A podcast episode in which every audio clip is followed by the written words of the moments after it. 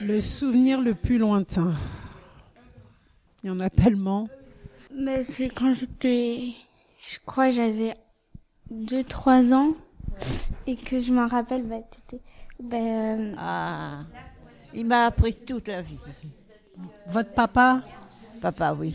ouais, en fait, euh, c'était que j'étais dans le bus avec mon papa et je me rappelle que Maëlys, elle m'avait montré ses ongles et qu'elle avait du vernis et qu'on n'arrêtait pas de parler.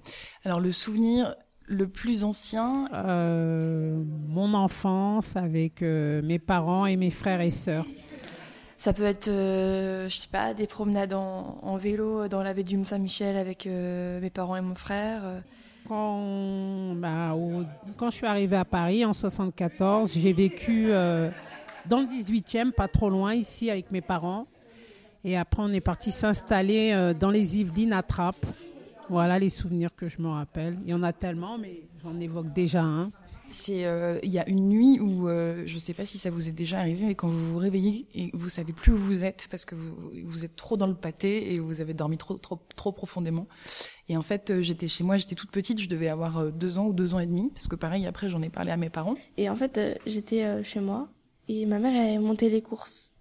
Et euh, en fait, elle finissait de monter les courses et moi après elle m'a posée dans ma chaise.